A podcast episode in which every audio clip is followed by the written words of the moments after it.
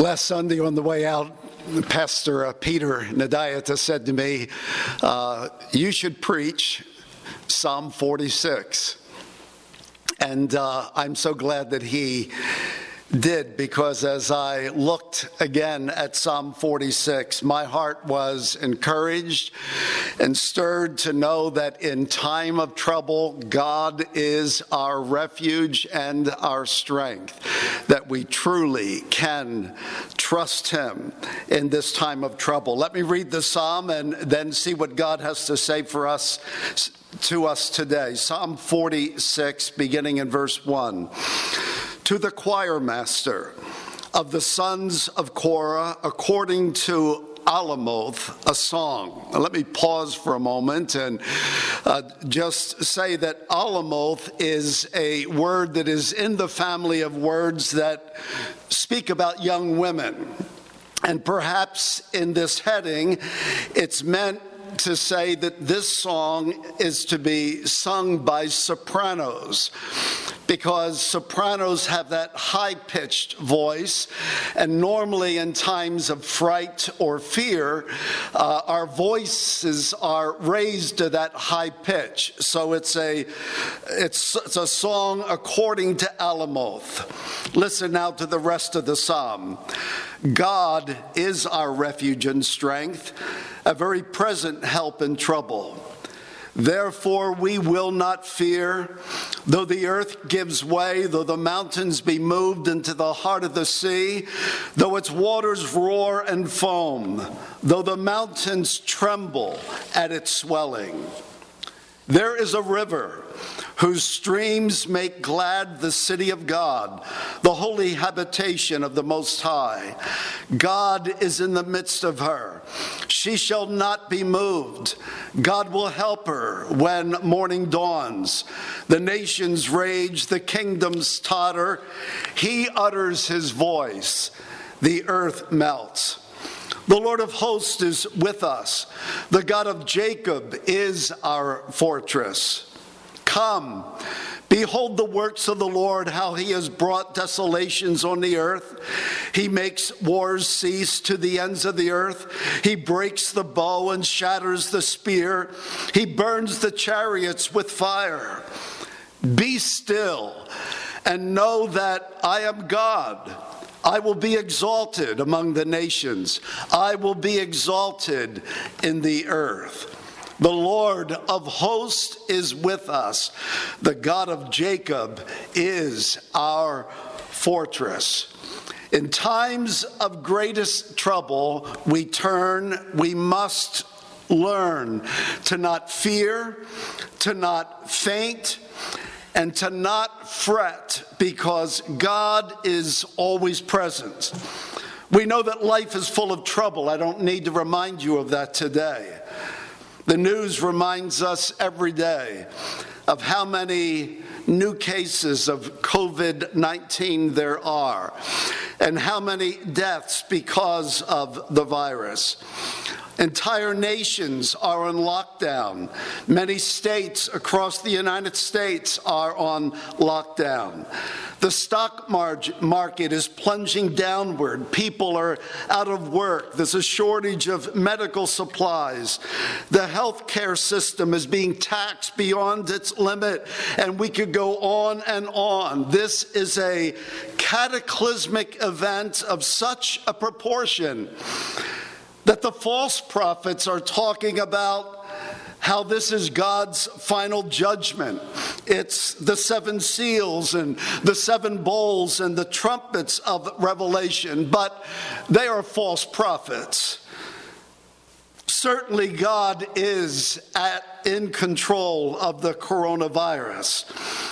But as Christians, we must discern whether it is his judgment on sin and sinners as some may say, that America is being judged because it is immoral, it is a baby killing nation, and certainly as it is. But is this God's final judgment on sinners? Or is it rather God's gracious gift to both believers and non believers. It reminds us of the uncertainty of life and the brevity of life. It breaks us of our idolatrous dependence on money and health and freedom.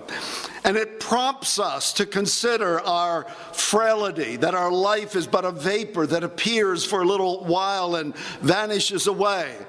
Perhaps it is God's gracious gift to bring us to dependence on Him rather than independence, to humility rather than pride. Perhaps it is God's gracious gift to sinners and rebels to remind them that life is uncertain and death is real. That all of the things that matter to them can be lost in a moment, and that nothing but belonging to the living God can give peace and joy in the, in the midst of this time of trouble. This is a cataclysmic event. But like other cataclysmic events, hurricanes and floods and fires and war, we're reminded daily in our life that life is full of unpredictable troubles. And in times of trouble, but not only in times of trouble, but especially in times of trouble, we must know that God is our refuge and strength. The psalm and the setting that I will suggest provide for us an illustration of an overwhelming situation and an answer for that overwhelming situation. The psalm will show us the proper response to those formidable situations in life, those perplexing predicaments, those mountainous troubles, those seemingly unsolvable problems, those times when human reasoning and human resource only offer empty solutions. This psalm will show us how to react when all of the indicators of deliverance are negative, when we are, as we say, at the end of our rope, or as some would say, when it appears the world is coming to an end. What do we do? Where do we go? The psalmist here found himself in a situation where he had to trust God in the midst of an, of an insurmountable trouble. Verse 1 sets the stage very in a very lovely way. God is our refuge and strength, a very present help in trouble. And verse 7 and verse 11 repeat that theme in different words. The Lord of hosts is with us, the God of Jacob is our fortress. As I understand this psalm, the setting for it is found in 2 Kings verses 18 or chapters 18 and 19 and Second Chronicles chapter 32 along with Isaiah 37. You may want to read them later. Second Kings 18 and 19, Second Chronicles 32 and Isaiah 37. It was King Hezekiah's fourth year Shalmaneser, the king of Assyria, 10 years before, had defeated the northern kingdom, had taken them into captivity, and had come down into Judah and besieged almost all of the cities of Judah, including Jerusalem. Now the king is Sennacherib. And Sennacherib is camped outside Jerusalem with a vast army. He's employing psychological warfare. He's threatening the soldiers on the wall. He's reminding them how other nations have failed to withstand the onslaught of the Assyrians. He's intimating to them that their God, Yahweh, is displeased with them because they have broken down all of the high places under Hezekiah. They have destroyed uh, the idols, and God is displeased with them. He threatens them that they will eat their own dung and they will drink their own urine. And Hezekiah's response in 2 Kings 19 is simply this When King Hezekiah heard this, he tore his clothes and he put on sackcloth and he went into the temple of the Lord. He sought God. And as he seeks a word from Isaiah the prophet, all of the other prophets are saying, Trust Egypt, get help, depend on the strength of Egypt to push out the Assyrians. But Isaiah the prophet comes and says, This is what the Lord says concerning the king of Assyria. He will not enter this city or shoot an arrow here. He will not come before it with shield or build a siege ramp against it. By the way he came, he will return. He will not enter the city, declares the Lord. I will defend this city and save it for my sake and for the sake of David, my servant. And we know that God marvelously and miraculously intervened because that night an angel of the Lord went through the camp of Assyria and killed 185,000 Assyrians in one night. And the rest fled, and the king fled. And when they fled back to their house, the king's own son sons took his life and killed him. Many have suggested that Hezekiah is the author of this psalm. If not the author, at least the deliverance in Hezekiah's day provides a wonderful setting for the psalm. And as I said, there are three conclusions we can uh, draw from this psalm that are based upon three convictions. The first conviction is, I will not fear.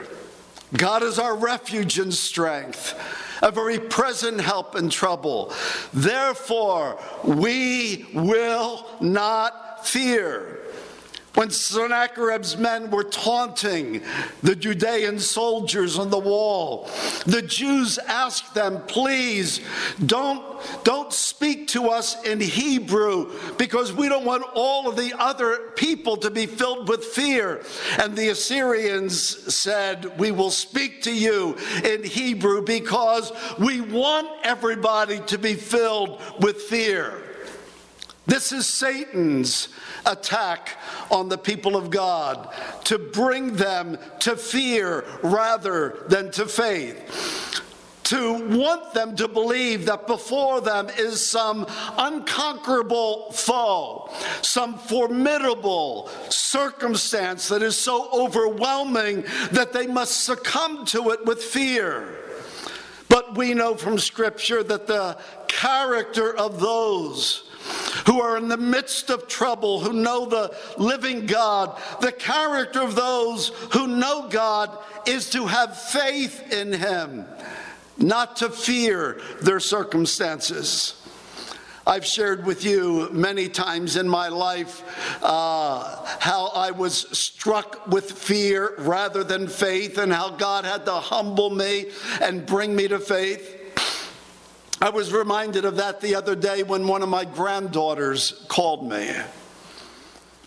And she said, Pop, I'm really concerned about this coronavirus. How do you respond to it? And I said, You know, when I became a believer 50 years ago, coming out of the drug culture, my mind was filled with all kinds of fears and paranoias. And some of the first verses I learned were these. Psalm 34 4. I sought the Lord, and he heard me and delivered me from all my fears. Psalm 27 1. The Lord is my light and my salvation. Whom shall I fear? The Lord is the strength of my life. Of whom shall I be afraid? 2 Timothy 1 7. For God has not given us the spirit of fear, but of power and of love and of a sound mind. And I quoted them to her. And then I said, you should memorize them and think about them often because they are just as true today as they were 50 years ago when they first comforted my soul. And she said, Would you text them to me? And that's what I would encourage for you. Those verses are true from a thousand years ago when David first wrote them or when Paul wrote them. They are true today. I will not fear. When you look at verses 2 and 3, you see the, the metaphors that the psalmist uses to describe the cataclysmic uh, trouble that he's facing. He portrays the massive Assyrian army outside his walls under physical images. He presents physical images. The earth is, is falling away, it's giving way. The mountains are being moved into the sea. What, what do you do when the, the earth is falling out beneath you and the mountains are falling into the sea? What do you do when you have 185,000 soldiers camped outside your walls? What do you do? This is a, an unthinkable, formidable formidable, overwhelming situation. And that's exactly what Sennacherib wanted the Jews to think. That's exactly what Satan wants believers to think about the troubles in our world and the troubles in your life. Yet Hezekiah says, I will not fear. Even though the earth gives way, even though the mountains fall into the sea, I will not fear. And you have to ask, why? How can you say that? And he says, because I have a refuge. I will not fear because I have a refuge. I have a high tower inaccessible to the enemy, a place of safety that is accessible to the man of faith. God is my refuge and my strength, a very present help in trouble. Elohim, that transcendent, powerful creator God who is yet present, is my refuge and my strength. It has been suggested that this was Martin Luther's psalm. That he particularly loved this psalm because after he opposed the selling of indulgences and was told to recant and would not re- recant and was condemned by the church, it was his friends who kidnapped him and took him safely to the Wartburg Council, uh, uh, Castle. And there in that castle for some time, he sat in safety. And many believe that amongst other things, perhaps the, the hymn that we sing came out of that time. A mighty fortress is our God, a bulwark never failing. Our helper, he amid the flood of mortal life prevailing. For still our ancient foe doth seek to work us woe.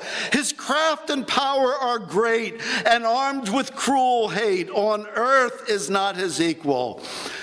But he says, Did we in our own strength confide? Our striving would be losing. We're not the right man on our side, the man of God's own choosing. Dost ask who that may be? Christ Jesus, it is He. Lord Sabaoth, His name. From age to age the same. And He must win the battle. I will not fear, for I have a refuge. You don't need to fear your struggles in marriage, your struggles with money, your struggles with work, your struggles with kids, with relationships relationships, your fears about your health. You don't need to fear COVID 19. I have a refuge. God is my refuge and my fortress. But not only does the psalmist tell us that we need not fear, he declares, I will not faint. He says, There is a river whose streams make glad the city of God, the holy habitation of the Most High. Think of it 185,000 soldiers encamped outside of Jerusalem. The Assyrians thinking that they have cut off all of the water supply, they have cut off the food supply. They will bring this city to destruction, to famine. And we do know that later, when the Babylonians did the same thing in 586 BC, that they did shut off the water supply, they did shut off the food supply, and things got so bad then that the Jews were eating their own children. And this is what Sennacherib thinks will happen in this moment. But little does he know that Hezekiah foresaw what would happen and those streams that were running into Jerusalem, like the Siloam tunnel that ran under the walls of Jerusalem, that was fed by fresh springs outside the city. If you go back in the book of Chronicles and Kings, you begin to understand that, that Hezekiah covered over these springs. He camouflaged them so that the Assyrians would not find them. And while the Assyrians are sitting outside thinking that they are dying of thirst, the people of God inside the city are dip, dipping into their wells, drinking that fresh water. And the psalmist is using this as again as a metaphor. The physical reality is the Jews had water while they were under siege. And the spiritual reality is you have water, living water to sustain you while you are facing insurmountable troubles in life. God is in the midst of her. It's not just the water that's there that sustains the body. But God is there. There is a river. God is in the midst of her. Isaiah the prophet, when he was looking toward the future of the restoration of the people of God, he said, There the glorious Lord will be unto us a place of broad rivers and streams.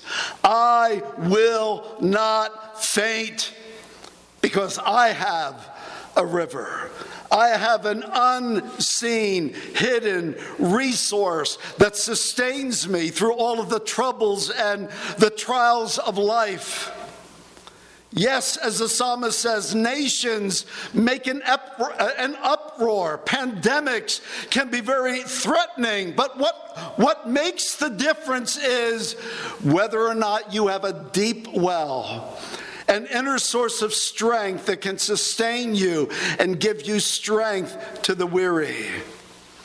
I love Jesus' words in John chapter 7. John says, On the last and greatest day of the feast, Jesus stood and said in a loud voice, If anyone is thirsty, let him come to me and drink. Whoever believes in me, as the scripture has said, streams of living water will flow from within in him. And by this, he meant the Spirit whom those who believed in him were later to receive. Up to that time, the Spirit had not been given since Jesus had not yet been glorified. Psalm 1 reminds us of the same truth. The blessed man is the man who delights himself in the word of God, and he's like a tree planted by the rivers of water that continues to bring forth fruit. God is in the midst of her. He utters his voice, the earth melts. And that's what happened. In one evening, the angel of the Lord goes through the camp of Sennacherib and slays 185,000 men. I will not faint because I have a river. Some would also say that Psalm 46 was a favorite of St. Augustine, who lived in a time when he saw the invasion of North Africa by the Vandals, saw the destruction of Alexandria, the great library of Alexandria. And out of that, he wrote that great treatise, The City of God. Because he understood that there is a river that sustains the city of God. That though the worst thinkable tragedy, the worst pandemic imaginable could happen, Augustine believed that still in the midst of God's people, there was a, there was a sustaining, a life sustaining force. I found it interesting as I read the PA state guidelines the other day for what businesses can stay open and stay closed at their physical locations. What they called life sustaining businesses. And they have a varied list, somewhat arbitrary, I would think. But at least they had the sense to include in life sustaining religious institutions. That, that there is something as, as the food store, as Costco is necessary and ShopRite is necessary to sustain the body. That the church of Jesus Christ, the ministry of the Word of God, which is the primary uh, ministry of the church of Christ, the ministry of the Word of God is life sustaining. I will not fear because I have a river. I love how Paul put it in 2 Corinthians 4 though, though the outward man is perishing, yes, I could get the coronavirus and the outward man would be perishing. But though the outward man is perishing, the inward man is constantly being renewed day by day while we look not at the things that are seen, but at the things that are not seen. For the things that are seen are temporal, the things that are not seen are eternal. What is the worst thing that could happen to you or me as believers, humanly speaking? To die. What is the best thing that could happen to you and me as believers? To die to live in the presence of God. I will not fear because I have a refuge. I will not faint because I have a river that sustains the soul. And thirdly, I will not fret. I will not worry because I have a revelation. I have a promise from God. God says, Come. You who are intimidated by the threats of life, come and behold the works of the Lord, how he has brought desolations on the earth. Come, see how he makes wars cease to the end of the earth how he breaks the bow and shatters the spear, how he burns the chariots with fire. Come and be still Literally, cease your agitation, cease your restlessness. Or we could say, stop tossing back and forth on your bed at night. Cease your worry, be still, and know I am God. And it doesn't matter what's happening in your world. A worldwide pandemic does not change God's eternal purpose. I will be exalted among the nations, I will be exalted on the earth. What a God we have. I will not fear because God is my fortress and strength, a very present help in trouble. I will not faint because God has given me, He's given us His Spirit that is working new life in us all the time, that is reminding us that we belong to the eternal God, that is reminding us that the Spirit is the down payment of that whole new world that is coming. And it's like a river that's overflowing. I will not. I will not faint because I have a river. And I will not worry. I will not fret because God is still God. Jesus Christ is the same yesterday, today, and forever. The day before we knew anything about COVID 19, Jesus Christ was the sovereign Lord of the universe. And now, in the midst of death and growing panic, God says, Come and see what I can do, and stop your worrying, and know I am, I always am God. May God grant us grace to depend not on human resources, but on the resources that we have in Jesus Christ, the one who died in our place and rose again. I hope that we can say, we can heed and learn from the words of Charles Spurgeon, and I close with his words Dwell much upon this partnership with the Son of God unto which you have been called, for all of your hope lies there.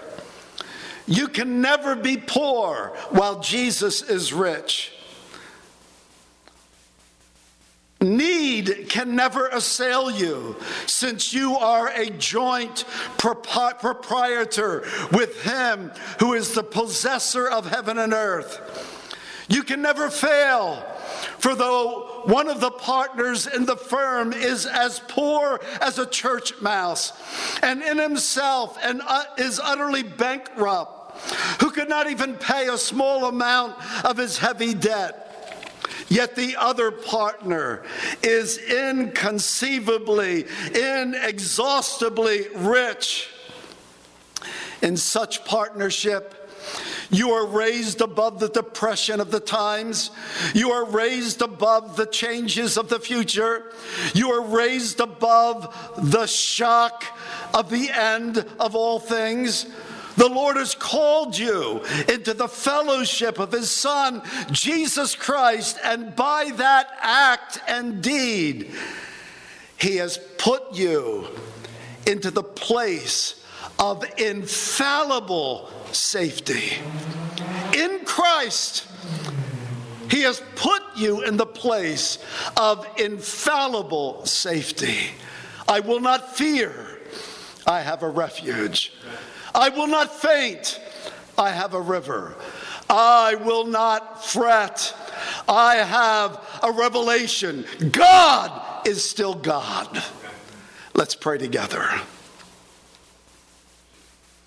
Father, forgive us for our unbelief. Forgive us for our worry. Not for our concern, but for our fear.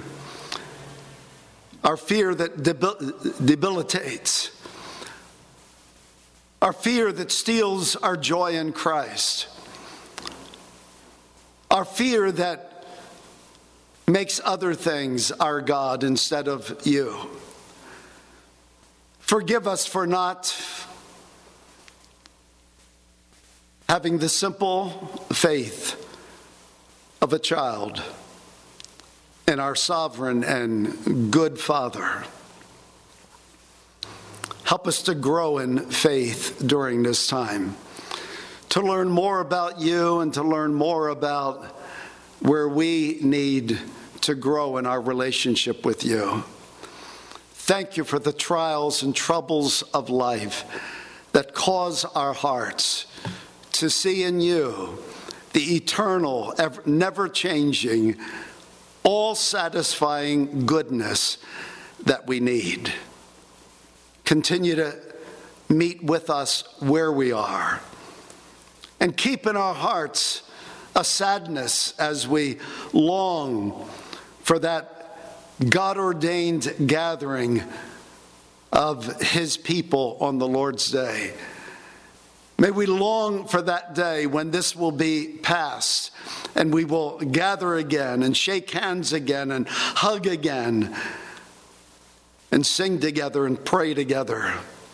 Until then, use these live streams to encourage the people of God. We pray in Jesus' name. Amen.